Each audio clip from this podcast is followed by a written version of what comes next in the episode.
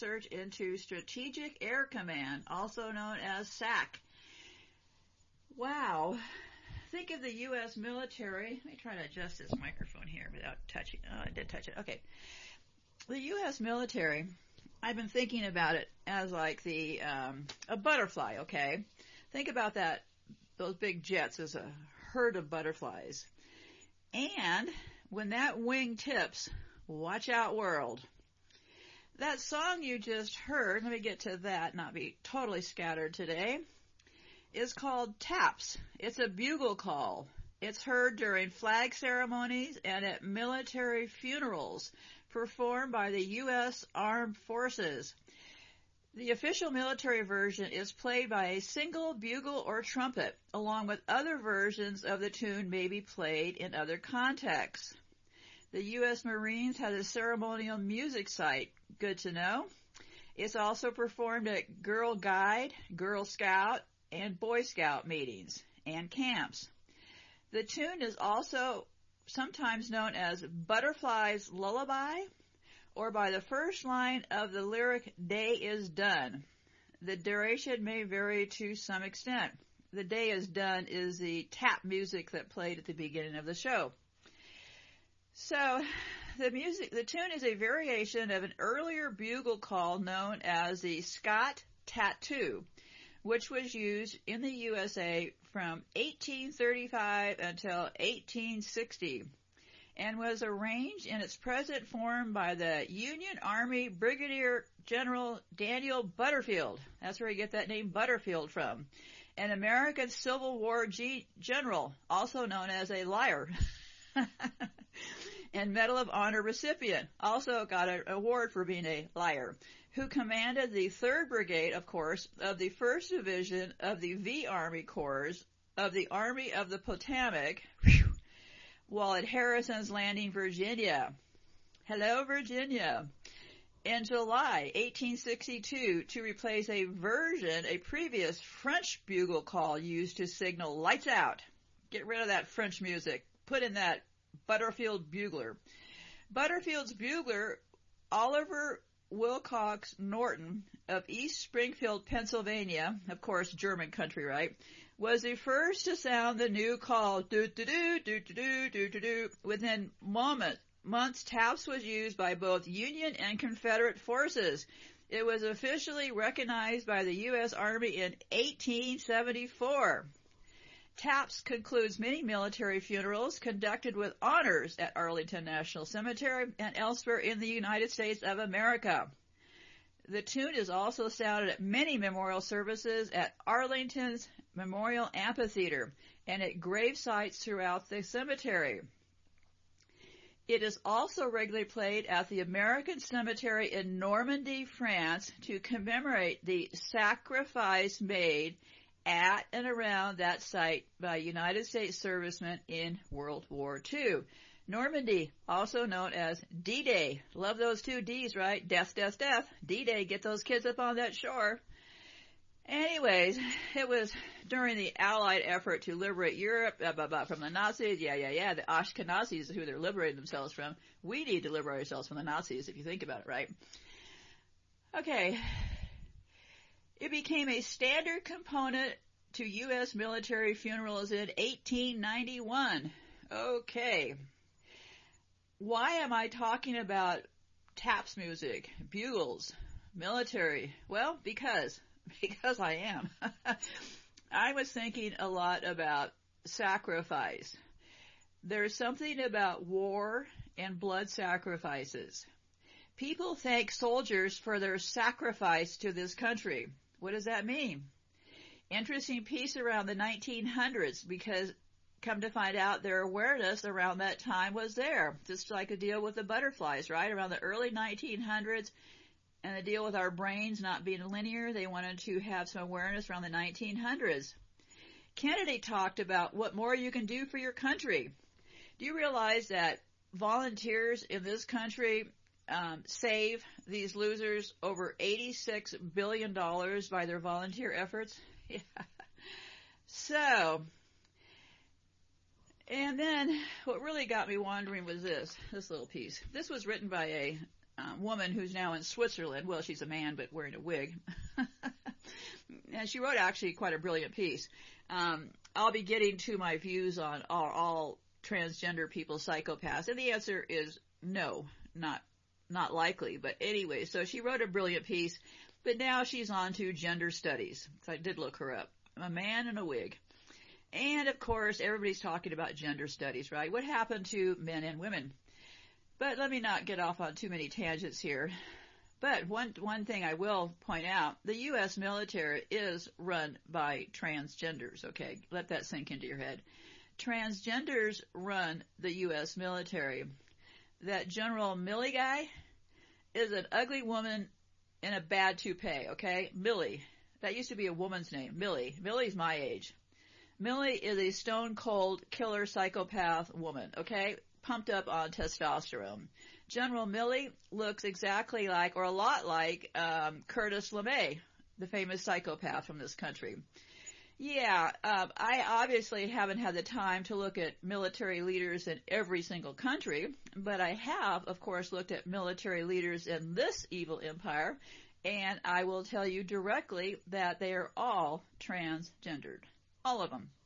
And I suspect it is the exact same deal in every single country, but I have not looked at every single country because I don't have that much time. But yeah, it's all run by then. A bunch of women running the world, disguised as men, pumped up on testosterone. What could possibly go wrong? What could possibly go wrong? Rage issues, testosterone, oh boy. Let me get back here. This one word sent me flying down this rabbit hole I'm flying around now. Civil religion. What is that? I said to myself. It's also referred to as civic religion. It was a coin, uh, coin. it was a term coined in the 1960s. See, we keep going the 19 early 1900s, then they click into action in the 60s, and then here we are today. This guy, Robert Bellah, B-E-L-L-A-H, in 1960, he was a sociologist, and he coined the phrase civil religion. It originated in French political thought and became a topic for U.S. sociologists since its use by Robert Bellah in 1960. Civil religion is the implicit religious values of a nation as expressed through public rituals, symbols such as the national flag, and ceremonies on sacred days and at sacred places, such as monuments, battlefields, or national cemeteries. It is distinct from churches although church officials and ceremonies are sometimes incorporated into the practice of civil religion. Countries described as having a civil religion include France, South Korea, the former Soviet Union, and the United States of America. Now, do other countries have civil re- religions beyond us? I do not know. I don't even think that I know. If you want to know, do you have a civil religion? Take what I'm saying today and use those eyes and look around your own country. Yeah, it's interesting, this intersection between church and state. That's what they say they don't do here, right? So, let me see here. How did we get a civil religion? Well, let me tell you here. The shift is generally dated. I'm reading from her work right now, okay? The shift is generally dated to around 1861, which is to say, the beginning of the Civil War, and helped Americans conceptualize the entity or cause they were fighting for, on the Union side that is. Another example of how the Civil War helped create a sense of common national identity is the way in which it occasioned the founding of a national military cemetery system. Out of the Civil War, we came up with a cemetery system, okay? Up until the Civil War, the bodies of slain American soldiers had not been retrieved systematically from battlefields nor been the objects of special reverence. It was in 1862 that for the first time the U.S. government decided to set aside by act of Congress special cemeteries to bury the bodies of those who gave their lives in defense of the Republic, and an entire network of sacred national sites were thereby created.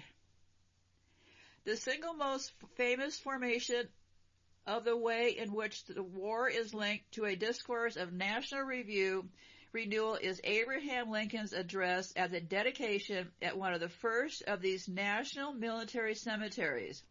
The Soldiers National Cemetery at Gettysburg, Pennsylvania in 19, 1863, exactly midway through the Civil War. Lincoln gave his famous Gettysburg Address. It is a powerful mixture of political and religious rhetoric that should serve as a point of departure for any analysis of the notion of American civil religion. It remains a compelling framework through which to understand the emotional and quasi-mystical dimensions of American politics. Civil religion has been defined in a variety of ways, but it is used to refer in a way in which national institutions, rituals, and ideologies function like a religion, dividing the world into sacred and profane spheres, providing constituents with a sense of supra-individual transcendence and collective continuity, and offering an emotionally satisfying frame for coping with death. If national civil religious resembles traditional religions in these three aspects, the modern nation has wrested from religion a fourth aspect that now monopolizes completely. The power to kill non-members for the sake of the self-preservation and to ask members to die in its name. Currently, the na- nation state legitimately holds this right. It holds that right to get people to die in their name which is why the nation can be said to have replaced religion in the social organization of death. Lincoln's speech at Gettysburg offers a revealing blueprint of how religious notions structure American political ideology. The word dedicated is used seven times in this speech of 267 words. The first use is completely neutral in the sense of committed to or defined by. Fourscore and seven years ago, our fathers brought forth on this continent a new nation, conceived in liberty and dedicated to the proposition that all men are created equal. However, in the next lines, Lincoln begins to rework the meaning of this word, pushing it steadily into a religious frame. For example, the third appearance of the term is synonymous with consecrate. Consecrate, remember that word, kids? Or set aside as sacred without, without actually saying so explicitly. He said, we have come to dedicate a portion of that field as a final resting place for those who here gave their lives that that nation might live. To speak of dedicating a piece of land for burial purposes, which not in itself is overly religious, shifts the register of the term in a more religious direction by referring to an activity, that of burial, burial, which has traditionally been a function performed by the church and not the state. Building upon this sense of the word, Lincoln repeats it once more in the next line this time as an exact sentiment of consecrate, and reinforces this meaning by the even more explicitly religious verb to hallow. In other words, dedication has at least two different meanings in the Gettysburg Address. That of committing oneself to a course of action or program, and a setting aside for religious or special purposes. When Lincoln says in the third paragraph that we cannot dedicate this ground, he performs a subtle but significant confusion between the two senses. By arguing that the battle itself has consecrated the land, Lincoln shifts from the neutral to the religious sense of the word and moreover implies that the battle itself is somehow sacred. Sociologically, in the light of Durkheim's theory, this was another researcher, which locates the sacred in the experience of the collective. So this person, Durkheim, said that the sacred is in the experience of the collective. This makes sense. The battle is sacred because it is about the fate of a nation. The concepts involved here, dedication, consecration, and devotion, are used in ways that need to be understood not only for their rhetorical value, but for their ritual and performative function in the context of the original event at which they uttered this dedication of one of the very first war cemeteries. Lincoln was not only dedicating this one cemetery, he was defining the meaning and purpose of the war cemetery as a national institution. In doing so, he articulated one of the most enigmatic paradoxes of national identity, namely that is a strengthening strengthened by the lives that are lost in its name.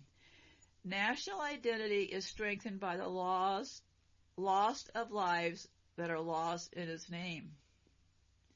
The devotion inspired by the survivors by the sacrifice of the deed produces a new birth of freedom, a phrase that refigures the deaths of soldiers into an image of birth linked to national identity through the word freedom, a term which vaguely but unmistakably signifies America. In other words, death, figured and understood as willing sacrifice, invests the nation with a sense of purpose, collective feeling, and renewed unity. Although Lincoln's speech invokes this transformative magic by which death becomes a new birth, it does not explain how it works. After all, the many deaths at Gettysburg could seem to delete the cohesion of the Union and be figured as a tragedy to be regretted rather than an occasion for regeneration. The logic by which death re-energizes national solidarity and cohesion can best be understood through the disciplines of sociology and anthropology and will be examined in a moment. Since the Civil War, only World War II has come close to playing a comparable role in renewing a sense of sacrifice feeling and a common purpose. Let me repeat that.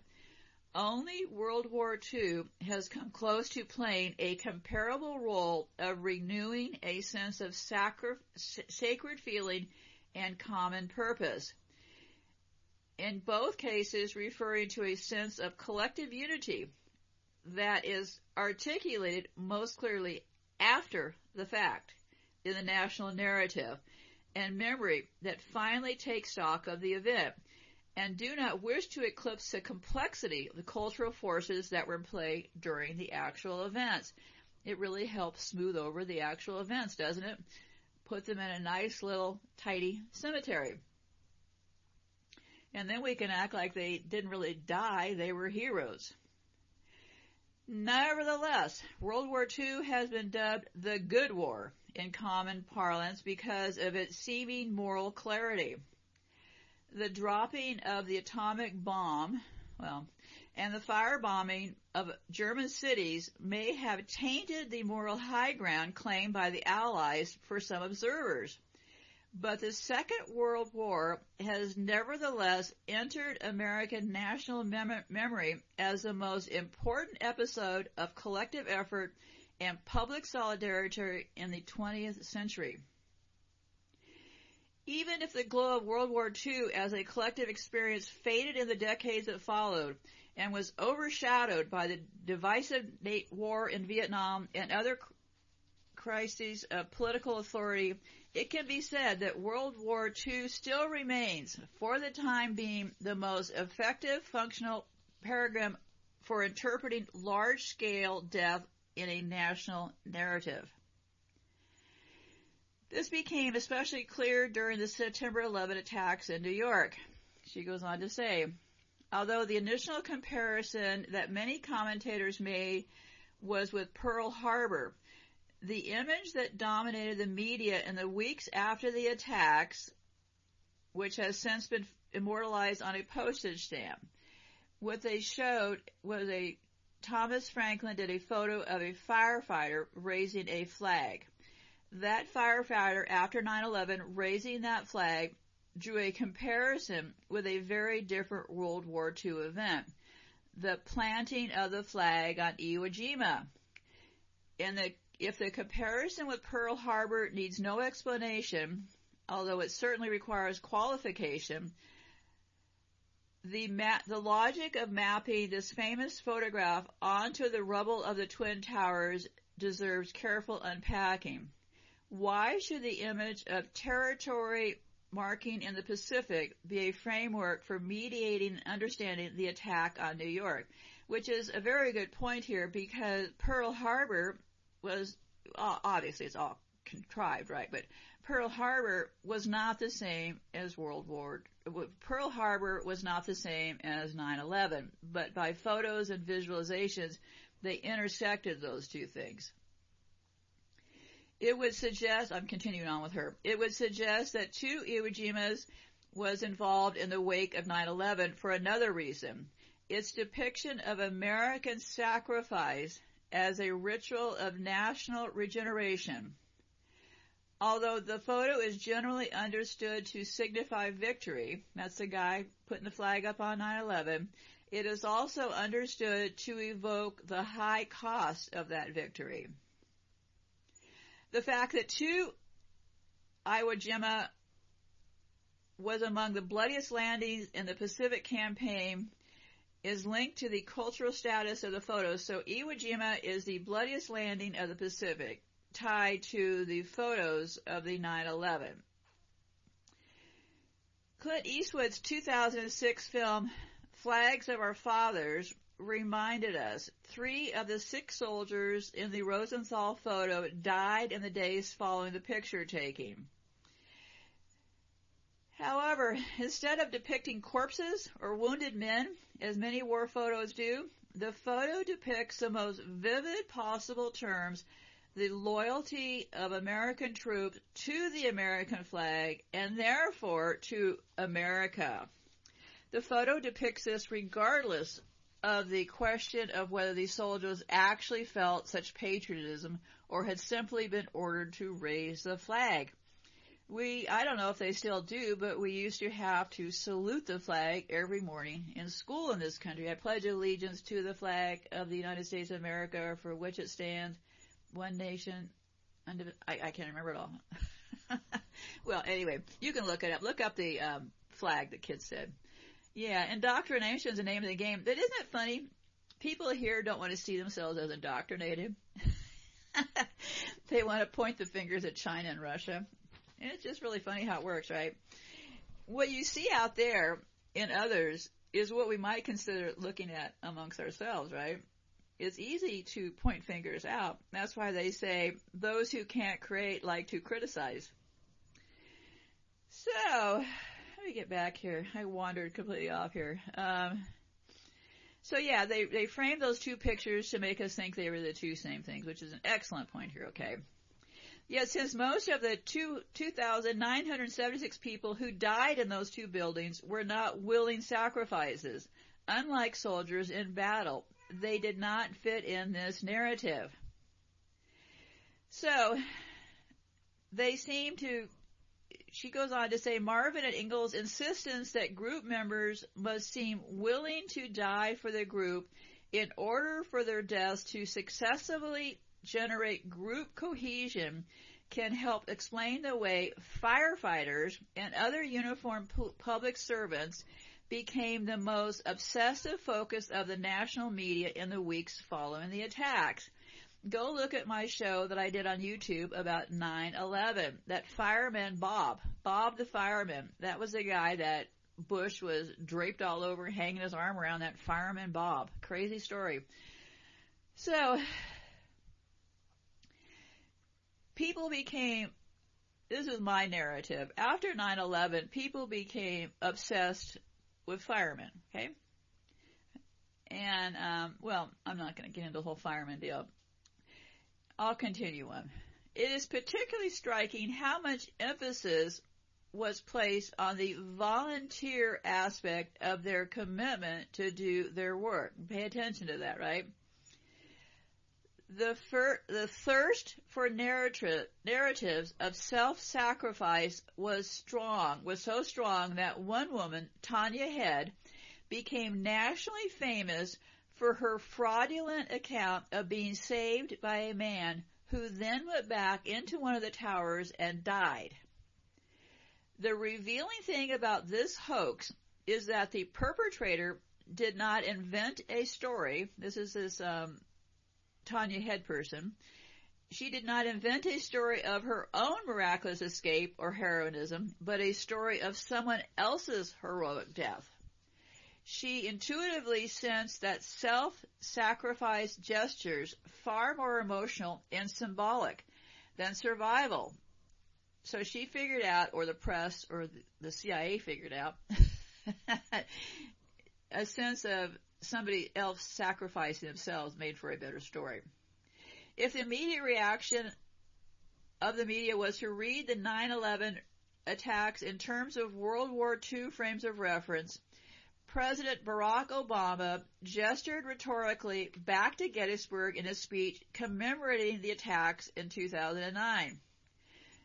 Obama calling on the American public to make September 11 serve as an occasion for national renewal, Obama said.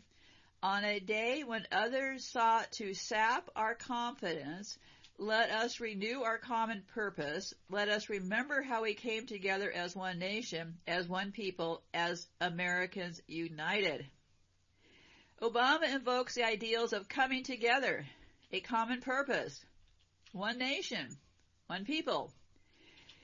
Speaking of the death of nearly, of course, 3,000 Americans as an occasion for unity, Obama invokes a familiar rhetoric of national renewal based on mass death. Mass death provokes national renewal. Interesting, huh? In order better to understand how compelling sense of national unity and renewal can be generated by a massacre like September 11th, we need to look into sociology and specifically the concept of civil religion, which is concerned with the religious or emotional aspects of nationism. People here have a strong sense of nationism. If I were right now to walk into a crowded building and say that I thought that JFK was a liar or really a woman or something like that, and actually be telling the truth, I would be taken to the ground. I would be told to go find another country to live in. People here have nationism. How else do you think they got people to pay over 50, 60% of their hard-earned money to fund all this nationism? So, and this is where it brings in this Durkheim person that I mentioned earlier. The social theorist whose work has been most pertinent to this issue is Emily Durkheim, D-U-R-K-H-E-I-M. Important person to look up if you're curious. Especially, oh, it's Emile. I said Emily. Probably is Emily. E-M-I-L-E. Especially in his late work, Elementary Forms of Religious Life, published in 1915. Same thing with the butterflies. We're back in the 1900s. Durkheim's most influential idea of this study is that social belongings is essentially the root of religion. Since religious feelings, i.e. awe, submission to a greater power, and a sense of the sacred and profane, originate in the admiration and fear that the individual feels before the power of the collectivity. The collectivity has the power to protect or to harm the individual. Hold on one second. I got a cat that wants out of the room. this is kind of a hot mess recording. Okay. No one's ever happy in the room I put him in. Does that sound familiar? okay, come on, you lousy cat. Get out of here. Out, out, out, out, out. Get out. Out. Stop that. Get out. Get out of here. Get out.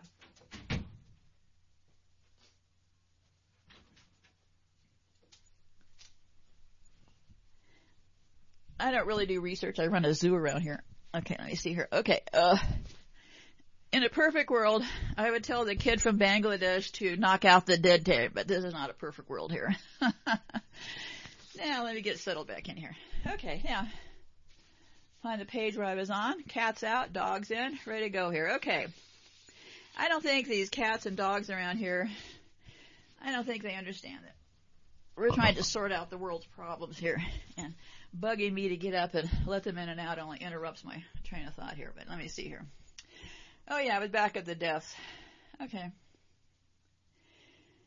So, um, so they were focusing on the volunteer aspect, right? Remember uh, Jimmy Carter, Kennedy, volunteer, volunteer. I wonder how much the Carters and Kennedys have made off of volunteers with all that Habitat for Humanity. Huh. Okay. The revealing thing about this hoax, I'm back talking about this woman, is that she didn't escape it herself. So, okay. Franklin's photo of firefighters raising a flag drew comparisons with a very different World War effect. That is how they also trick us. I did a show quite a long time ago about how the photos don't always coincide with the image that we're looking at. They sometimes put images in that don't correlate to the description to kind of subtly trick our eyes. But anyways, um, so this answer is not entirely satisfied since the devastated landscape on Iwo Jima is foreign land and the flag right raisers are the authors rather than the victims of an attack. In other words, the rubble is not theirs to rise from. We're talking about the rubble of 9-11 and that flag. Very different from Iwo Jima. It would suggest that Iwo Jima was involved in the wake of 9-11 for another reason. Its depiction of American sacrifice as a religion, a ritual of national regeneration. So, um, I don't know. I don't know. Instead of depicting corpses or wounded men, as many war photos do, in terms of loyalty, the American troops to the American flag and therefore to America, there's a lot wrapped up into all this symbolism here, right? I mean, we did stand and put our hands over our hearts and pre- pledge allegiance to the flag, which I'm guessing we're really pledging allegiance to Satan. just, just guessing here, right? Okay. The devotion inspired by the survivors, in the survivors by the sacrifice of the dead produces a new birth of freedom. A phrase that refigures the death of the soldier into an image of birth linked to national identity through the word freedom. So, um, I think that um, dubbing World War II the Good War was probably a psychological maneuver because it made us think of death as a uh, not death but uh, murder murder as a good thing. Um, he said that um, they dedicated desecration, dedicated um, all this consecrated stuff. Okay, he was defining this. Now, if national civil religion resembles traditional religions in these three aspects, okay, but the aspect that I'm the most curious about is this part about getting people to die for the cause. You have to come up with a pretty good cause to get people to willing to go out and die for it, right? So, um, and they always what they do through these presidential speeches is they completely keep bringing us back to these times, right? So there's a thing here that is very interesting that has to do with the totems, okay? That which is set aside as sacred is invested with the meaning and the power which is basically that of the group. So it is all of us deciding collectively that something is sacred, okay? And she went on to say, in the Aboriginal tribes that Durkheim used as the basis of his theory, the sacred takes the form of a totem. We've all heard of totem poles, T-O-T-E-M. Durkheim further argues that the religious practices of Aboriginal tribes were able to reveal the universal traits of all religions and all societies. Their primitivism does not make them qualitatively different from the monos of used more advanced societies, but rather gives them the status of basic common denomination or structural skeleton of all religions. Interestingly, when Durkheim casts about for a modern equivalent to the totem, he does not cite the Christian cross, but the national flag. National flag. Flags are modern totems insofar as they are the emblems that represent the most widely respected collective units. Not tribes in our case, but national states. In Durkheim sociology, then the modern equivalents of totem and tribes are flag and country.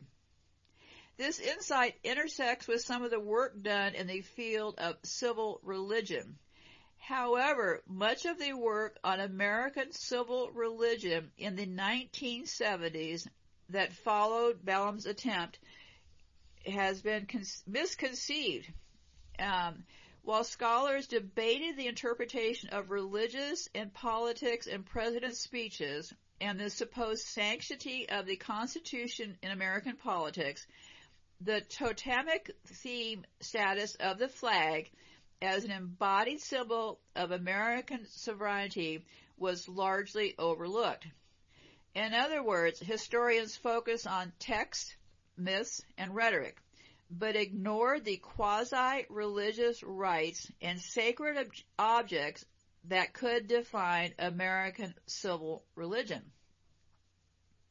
Yet when we think of the omnipresence of the American flag at official ceremonies, government offices, public buildings, schools, and sporting events, as well as elaborate rules that govern its fabrication, handling, and disposal, it is impossible to deny that there is an element of the sacred attached to this object. A lot of controversy here about burning flags, right? More striking still is the way in which bodies of dead soldiers are ritualistically covered by flags and how flags are given to families in lieu of the body of the slain soldier. So, there is a physical continuity between the flag body and the soldier body. The Durkheim's theory of the religious basis of society goes further towards explaining than any official account of why flags are given to soldiers' families. Finally, not only the intense emotions around flag burning and flag desecration, but the various Supreme Court decisions concerning the treatment of the flag suggests that it is not explicitly treated as a religious object only because its status is regarded tactically as higher than any other religious symbol. Let that sink in. This is the point missed by Robert Bellah and other scholars. Civil religion does not function like other existing religions because it transcends them in relation to the collectivity as a whole. While many people have abandoned religious beliefs and practice, it is almost impossible to, to have no nationality. Even people who have lost their civilization one way or another usually consider themselves as belonging to some nation in at least a spiritual or cultural sense. The main point here is that nationality is generally the first and most important way that society and social life on this planet is organized. Well, they organize as internationals, right? I don't think we had borders and flags before. It commands the most primary emotions and its leaders, representatives, institutions, and flags require the highest degree of respect. See how this happens? Get that flag? All those people that represent that flag, they must be saluted. Salute that flag. Huh. While the claim that the American flag as a kind of totem may still be accepted by most historians. Marvin and Ingle's argument that the nation is regenerated most effectively by blood sacrifice is more problematic. This is where Rene Girard's work on the sacrifice comes in. She did a book, In Violence and the Sacred, 1972. Girard argues that societies are naturally rife with tensions and conflicts and that they can avoid internal violence only by directing this aggression toward a common object. This sacrificial scapegoat allows a group to maintain internal peace by being purged or destroyed. Get everybody to gang up against somebody else is the basic theory that I'm reading here. Okay. Similarly, Anthony Marx, that's spelled M-A-R-X, argues in a recent study of national origins that nation states did not merely replace the church as is commonly accepted, but that they harnessed the exclusionary tactics and deep passions of religious identity into nationalistic politics. Linking Christian martyrology to modern nation formation, Marvin and Ingle argue that national cohesion is always constituted on the basis of collective victimage or collective sacrifice. In other words, as nations tend to view their history in terms of foundational moments of collectional sacrifice, such as wars, wars of liberation, or other moments of great loss of life, life, the intensity of their sense of, I'm trying not to flick my pages in your ears. I'm learning. I'm trying, I'm trying, I'm trying. Okay. The intensity of their sense of national unity and loyalty is based on a sense of ongoing identification with these foundational sacrifices. Here we return to Abraham Lincoln's speech at Gettysburg and his hope that the casualties buried in that new war cemetery would inspire the living to dedicate themselves to the cause of American nationhood. Although nationalistic rhetoric tends to rely heavily on the notion of sacrifice, and we are all familiar with such phrases in political speeches, the idea that nations might actually need members to be willing to die for them can appear prima facie as a revolting claim. For many modern subjects, the idea of a nation serves as a powerful ideal of community and social justice. Civic nationalism promises to transcend and reconcile ethnic, religion, and all other differences by congealing a disparate population into a kind of imagined family linked by citizenship and mutual solidarity. And it is in this utopian guise that the idea of a nation inspires powerful emotions in people across the political spectrum. They know some things about us, and they do know this part very well. She continues on. Modern political theory defines the role of the nation state primarily as one of protection of nationals from non-nationals and of citizens from each other.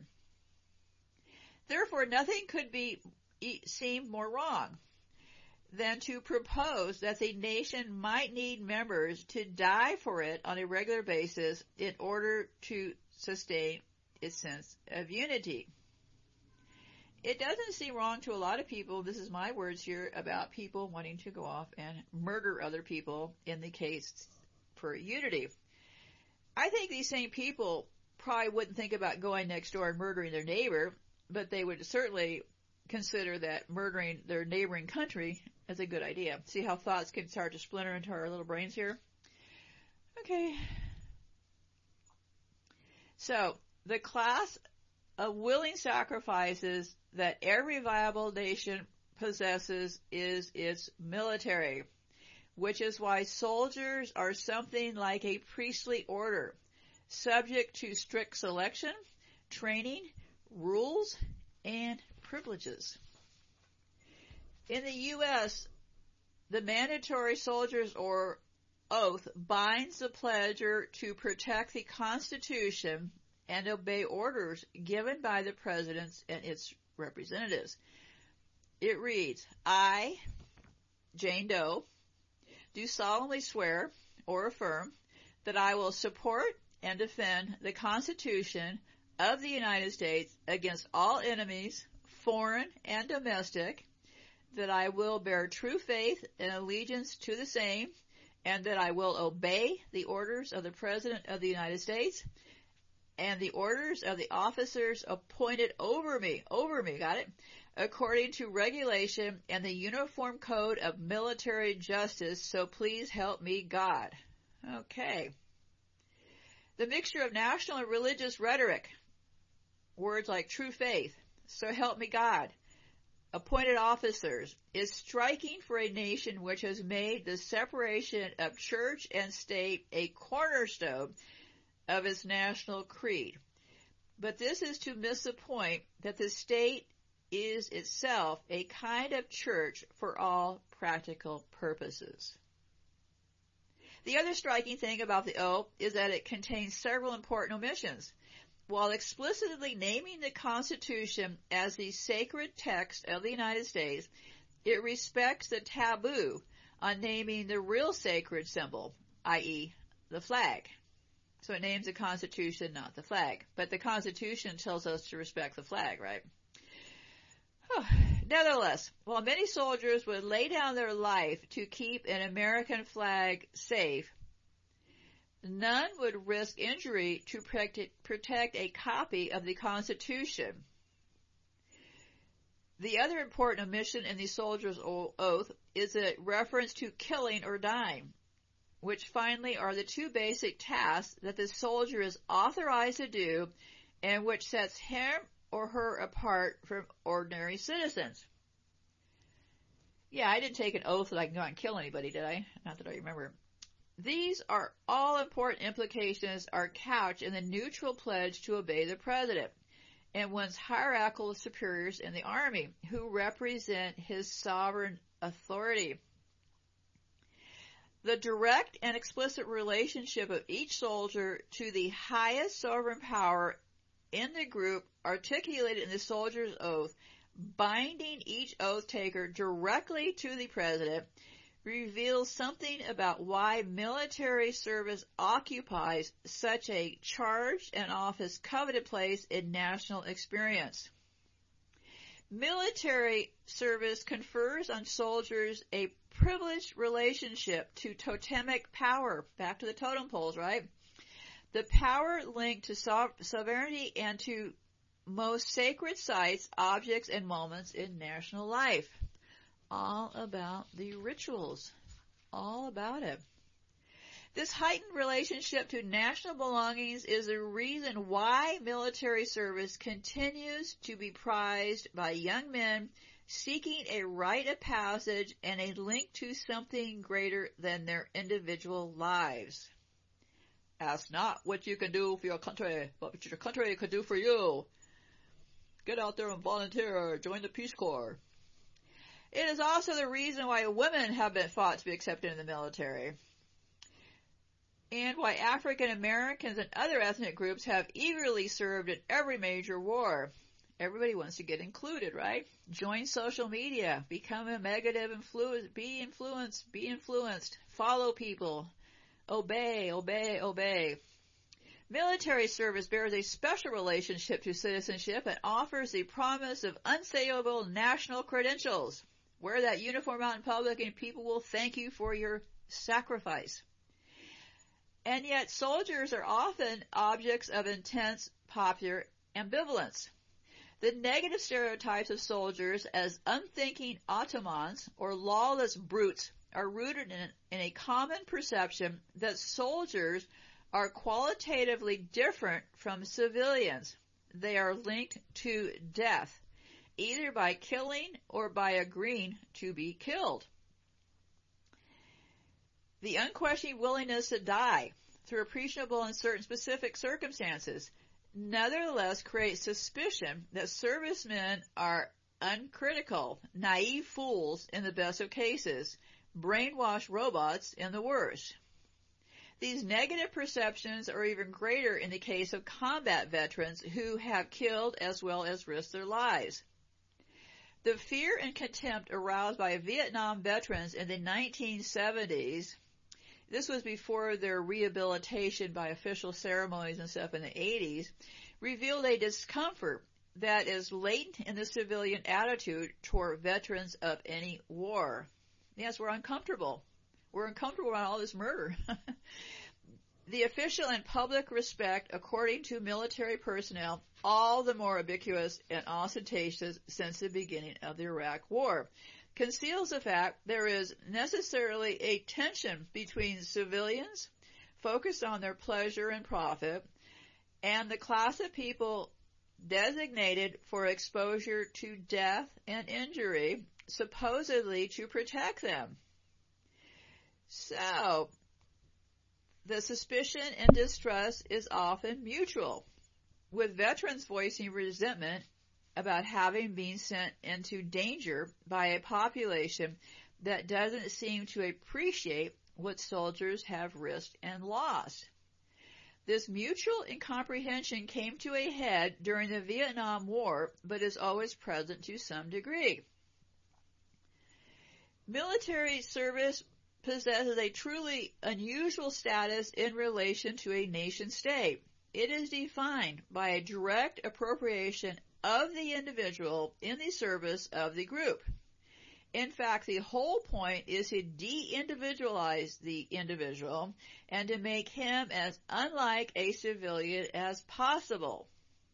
Thus, military training is characterized by strict discipline and the foregoing of civilian freedoms. Well, well, well. Everything is about the process, right? The overt rationale for the strictness of military discipline is to make soldiers effective and to save lives. But the but an anthropological view would focus on the ritualistic aspect of practices that organize access to legalized murder and self-sacrifice. That says it all. This is legalized murder and self-sacrifice. The image of the Vietnam soldier as insubordinate and generally lawless is often linked to the fact that America failed in Vietnam. In fact, cover your ears, Americans, cover your ears. All wars since World War II have been failures. All wars. As far as regenerating a collective sense of purpose and national cohesion is concerned, so-called successful ones such as the Panama invasion, the Persian Gulf, and um, so the issue here is why some wars work. As national rituals of renewal, and some do not, is the subject of a chapter of Marvin Ingle's book, listing several conditions that need to be met.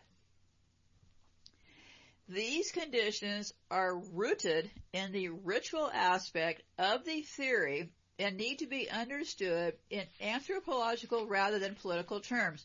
First of all, according to Marvin Ingle, the greater the number of deaths, the greater the effect of national coming together in patriotism. The two most successful wars in this regard in the history of the United States were the Civil War and World War II. In the first, nearly one in ten able-bodied males were killed or injured. In the second, the percentage of deaths relative to the population was smaller, but 82% of American men between the age of 20 and 25 were drafted or enlisted and therefore at risk. also remove their sexuality, right? Remove their sexuality. An important correlation of the first condition is that only member deaths count, not enemy deaths. This would explain why the effects of the first Civil War, with over 85, oh, excuse me, the first Gulf War. I've got so many wars in my brain here. The first Gulf War, with over 85,000 Iraqi deaths, but only 147 American casualties. See, we don't like to talk about how many of them that got murdered, right? The victims, and again, this refers generally to soldiers, must declare themselves willing to die for the cause, and the group must declare itself willing to sacrifice them. If the soldier's oath is the formal declaration of the soldier's willingness to have an official declaration of war is a standard way in which a nation indicates its willingness to bear the cost of war in soldiers' lives. The Vietnam War was a failure in all respects as far as this condition is concerned because first of all, the U.S. government never formally declared war on Vietnam. And secondly, they don't declare war in a lot of places. The secondly, the U.S. soldiers were increasingly unwilling to die or even fight in the war as it lost popular support in later years. The kid I went to high school with um, across the street, he ended up in jail for burning his uh, uniform. Popular support is, in fact, another condition for a war to have lasting effects on national cohesion. The most reliable producer of what Marvin Ingle called anonymous victimage widespread popular consent for member sacrifice is a credible enemy. World, World War II was an ideal war because it offered enemies that were unambiguously worth killing and being killed by. The pretext for war must also be seen as coming from the outside, so as to better conceal the fact that the nation will benefit from its soldiers' deaths. The pretext for war must also be seen as coming from outside, so as to better conceal the fact that the nation will benefit from its soldiers' deaths. Yes, I repeated that on purpose. Again, Pearl Harbor offered the U.S. an ideal war situation, and presidents have always made an effort to create the impression that American military involvement is a reaction to a belligerent attack rather than a preemptive move. So, furthermore, there have been genuine, uncertainty of the outcome. And the greater the uncertainty, the greater the rich, ritual magic and enduring effects of the outcome. The Revolutionary War and Civil War and World War II all share this feature. There was no certainty from the start that the American rebels could succeed or that the Southern rebels wouldn't that makes sense, right? You don't start a war knowing how it's going to end, right? You figure you're going to win. Fourth, there must be a genuine uncertainty of the outcome. And the greater the uncertainty, the greater the ritual magic. So, it's plausible that Normandy has had such an enduring power over the national image because its outcome was so unsure at the time. Normandy was a key time with D-Day, D-D-D death. So, um, James Bradley's account of the Battle of two Iwo Jimas in Flags of Our Fathers lay special stress on the way in which the unexpectedly high loss caused a sickening anxiety about the outcome of that operation. It took 23 days to secure the island, far more than anyone predicted, and success was likely but far from guaranteed. Iwo Jima was the only battle of the war where the losses of the victims, uh, losses of the victors out outnumbered the losses of the defenders. The outcome must be def- definitive. Victory or loss must be clear and borders reconsecrated in order for time to begin again. The outcome itself is less important than its clarity. even a loss can have a tremendously unifying effect on a group. One thinks of the Alamo or Weimar Germany. In contrast, an ambiguous outcome, such as that in Korea, cannot create a feeling of national unity. This theory can help explain the memory hole into which the Korean War disappeared in spite of its three, 30, 36,000 dead and 102,000 Americans wounded. Finally, only another ritual can repair a failed ritual.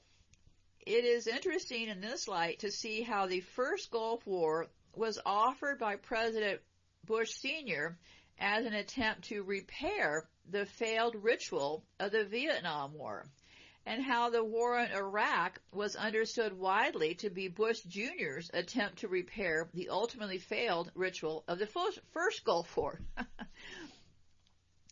Since popular elections are also social rituals, whose ritual agency can be compared to that of member sacrifice, it is important to see how Clinton's election in 1992 on his promise of a new covenant with America.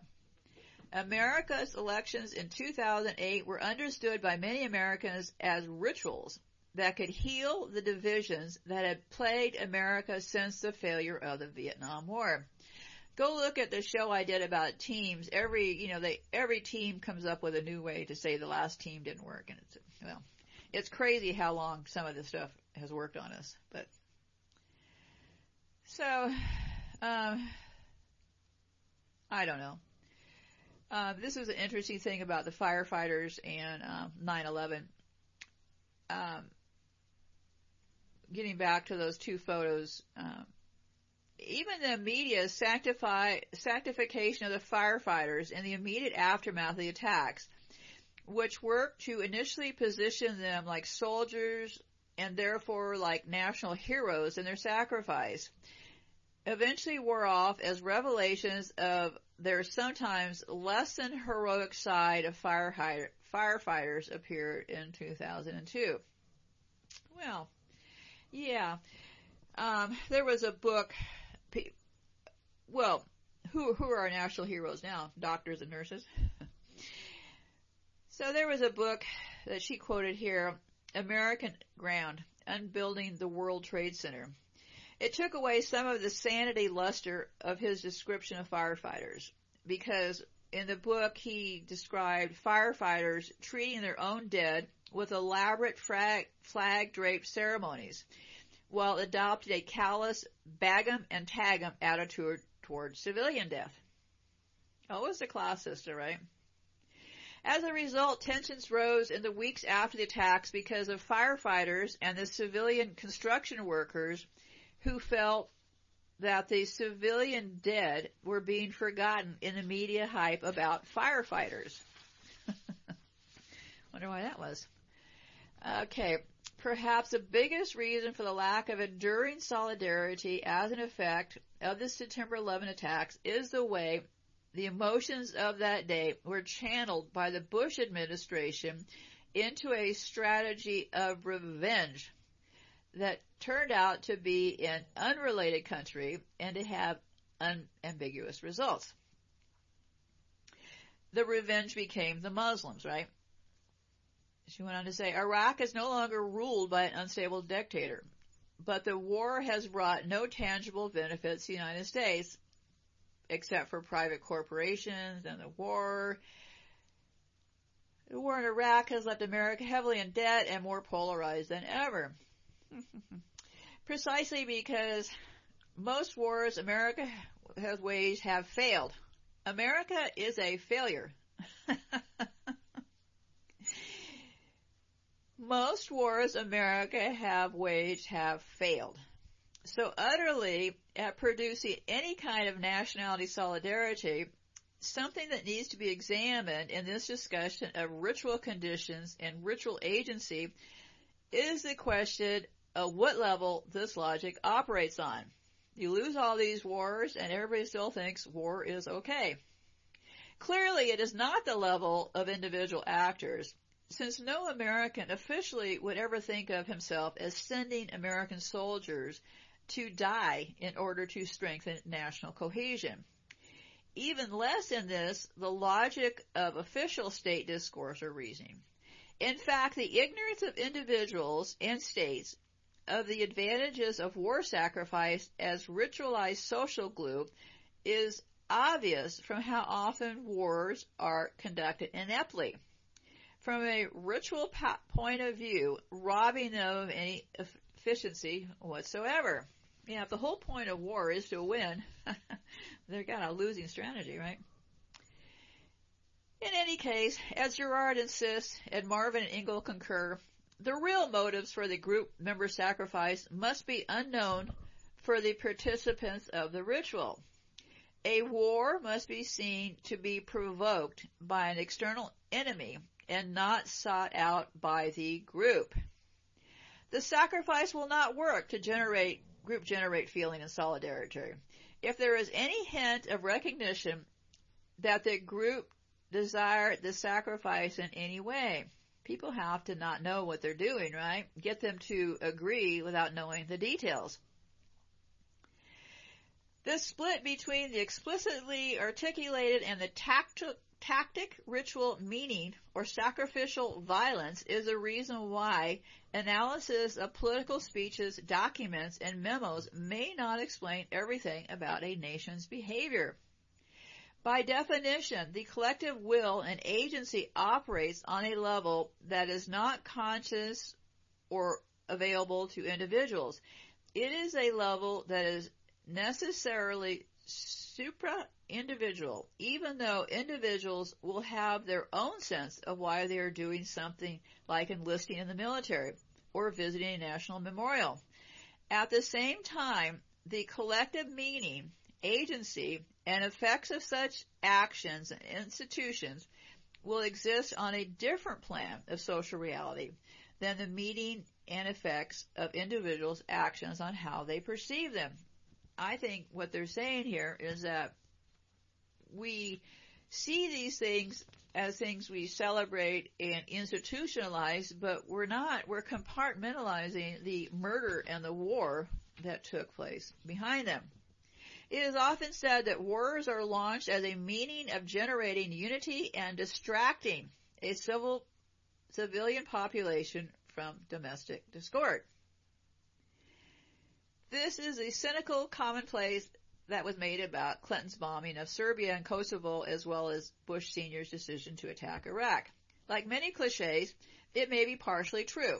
And some wars do indeed create powerful feelings of national solidarity, spawning institutions and commemorative practices and give the country momentum for a while.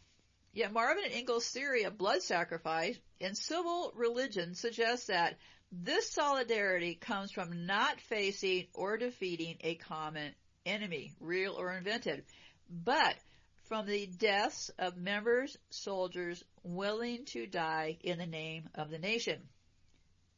In other words, the only kind of war that could possibly create near, create national renewal is one that is so cataclysmic that it costs not thousands but hundreds of thousands of lives. During the past 200 years, no country has sent military forces into battle more often than the United States. With that, I will close. Be safe out there. Goodbye for now. I'll be picking up this research soon. Kind of a crazy spin on things, right? War, rituals, sacrifice. Well, I didn't write it. They did, right? Chat with you later. Goodbye for now.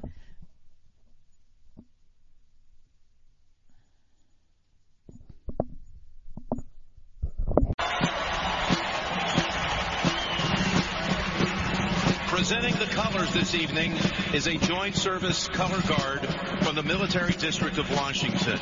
They carry our nation's flag and are flanked by the colors of each of the five military services, as well as drummers from the United States Army Band, Pershing's own.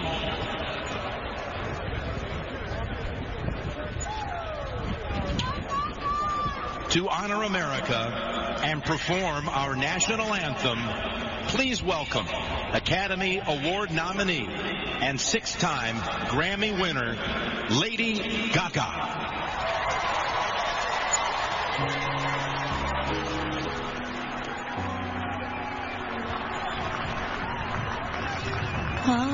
Say can